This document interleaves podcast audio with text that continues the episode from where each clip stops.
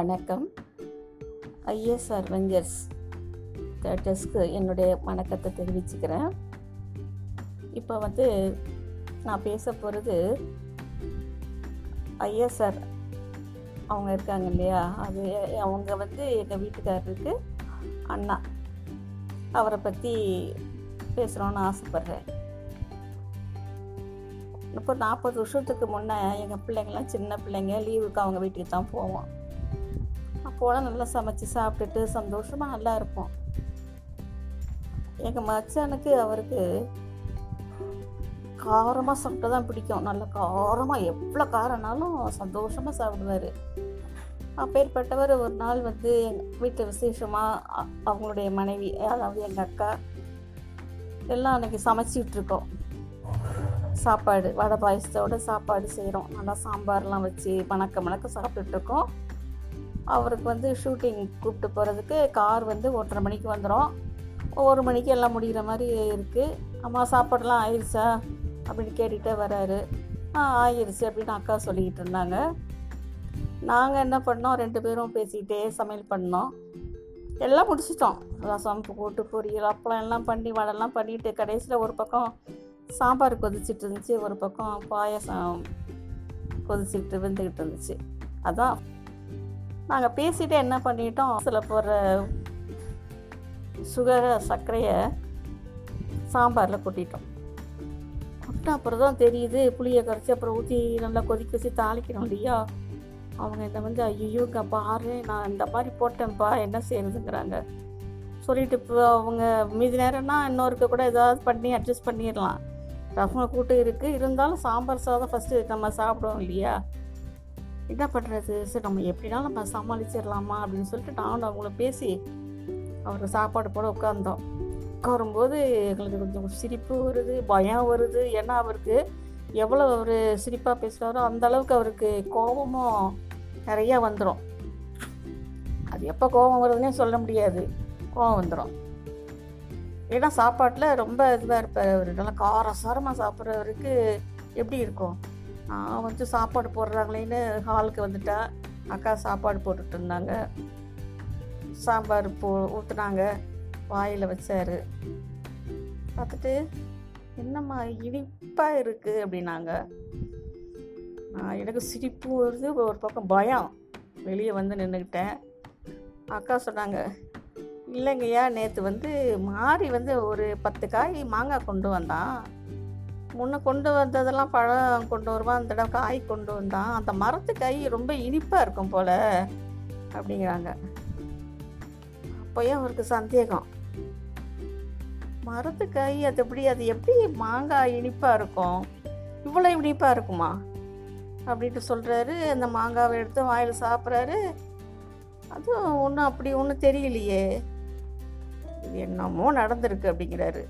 என்ன நடந்திருக்கு? அதை ஒவ்வொரு மரத்து அப்படி தான் இருக்கும் அப்படின்னு சொன்னார். சொன்னதும் எங்களுக்கு சிரிப்பு அடங்கவே முடியல. நான் வெளியே என் குட்டி தம்பியாக இருந்தான் என் பையன். இப்போ அவனுக்கு வந்து நாற்பத்தி மூணு நாற்பத்தி நாலு வயசு ஆகுது.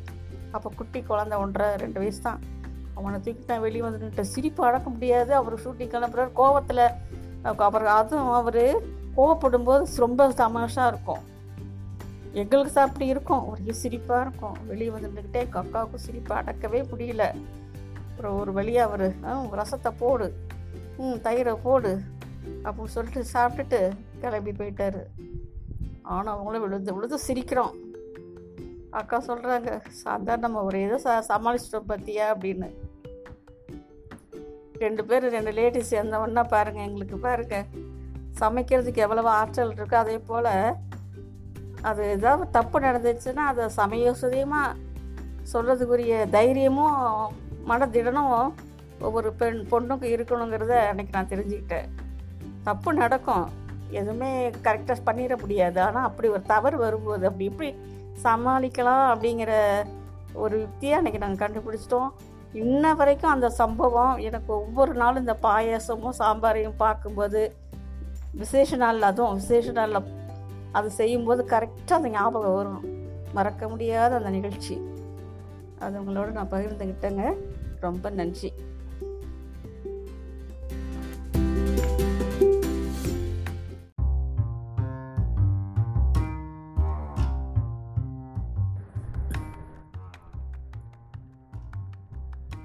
வணக்கம். இன்னைக்கு நான் பேச போகிறது ஆயிரம் கண் பானை.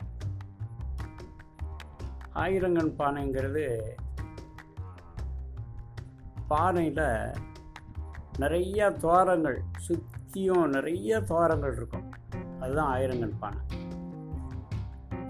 இது வந்து பங்குனி மாதத்தில் எங்கள் ஊரில் நடக்கும். இந்த பானையை பெண்கள் வாங்கிட்டு போய் கோயில் முன்னாடி நேர்ந்துக்கிட்டு அந்த பானைக்குள்ளே விளக்கு வைப்பாங்க. ஒரு நாற்பது ஐம்பது பேர் சாமிக்கிட்ட நேர்ந்துக்கிட்டு அந்த விளக்கத்தின பிறகு அந்த பானையெல்லாம் தலை மேலே வச்சுக்கிட்டு வரிசையாக வருவாங்க. அது ராத்திரி நேரம் தான் நடக்கும். அந்த விளக்கு ஒளி இந்த விளக்கு ஒளி இருக்குதே அப்படி வெள்ளமாக தெரியும். அந்த பானை வழியாக வெளியில் வரும்போது அவ்வளோ அழகாக இருக்கும். தெருவில் இருக்கிறவங்க அவங்கவுங்க வாசலில் நின்று அந்த கண்கொள்ளா காட்சியை பார்ப்பாங்க. இது வந்து பெண்கள் வந்து கடவுள்கிட்ட நேர்ந்துக்கிட்டு இந்த மாதிரி கலந்துக்குவாங்க. இந்த மாதிரி ஒரு பானை வாங்கிறதுக்காக எங்கள் அம்மா வந்து அவங்க சினகிதியோட அந்த பானை செஞ்சு விற்கிறவங்கள தெருவுக்கு போயிருக்காங்க. அப்போ அந்த பானையை கேட்கும்போது பக்கத்தில் இருக்கவங்களுக்கு கொடுத்துட்டு காசு வாங்கிட்டாங்க. எங்கள் அம்மாட்ட காசு வாங்க மாட்டேங்கிறாங்க. ஏன்பா என்கிட்ட மட்டும் காசு வாங்க மாட்டேங்கிற? நான் சும்மா எல்லாம் வாங்கிட்டு போக மாட்டேன்ப்பா. அப்படின்னு சொல்லியிருக்காங்க. ஏம்மா என்னை பார்த்தா உனக்கு தெரியல? தெரியலையா? நல்லா பாருமா அப்படின்னா தெரியலையேப்பா அப்படின்ட்டு அப்போ அந்த ஆள் சொல்லியிருக்காரு. ஒரு நாள் நான் வந்து வீட்டுக்கு வாசலுக்கு பசியோடு வந்தம்மா. பசிக்கு ஏதாவது கொடுங்கண்ணே. அப்போ நீ ஒரு பாத்திரத்தில் கூழை கரைச்சிக்கிட்டு உன் குழந்தைகளுக்கு கொடுக்கறதுக்காக நின்றுக்கிட்டு இருந்த. நான் பசின்னு சொன்ன உடனே அதில் ஒரு சொம்பு தண்ணியும் கொஞ்சம் உப்பு கல்லையும் போட்டு மறுபடியும் அதை கரைச்சி எல்லாருக்குமே கொடுத்தியம்மா ம். என்ன தெரியலையா? அப்போ தான் எங்கள் அம்மாவுக்கு அது தெரிஞ்சிருக்கு. ஆ பாருங்கள் எப்பேற்பட்ட அம்மா வயிற்றில் நான் பிறந்திருக்கேன். ம்? நான் மட்டும் இல்லை. எங்கள் அண்ணன் ரெண்டு பேர். எங்கள் அக்கா ரெண்டு பேரும் பிறந்திருக்கிறாங்க. எங்களுக்கு உண்மையிலேயே கொடுத்து வச்சுருக்கணும். அதே மாதிரி எந்த மாதிரி ஒரு நன்றி மறவாத ஒரு மனுஷன் இருந்திருக்கான் பாருங்க. எங்கள் ஊரில். அந்த மாதிரி ஊரில் இருந்து நான் இப்போ சென்னைக்கு வந்திருக்கேன்னா எனக்கு ரொம்ப பெருமையாக இருக்குது. நன்றி வணக்கம். பேசுகிறேன்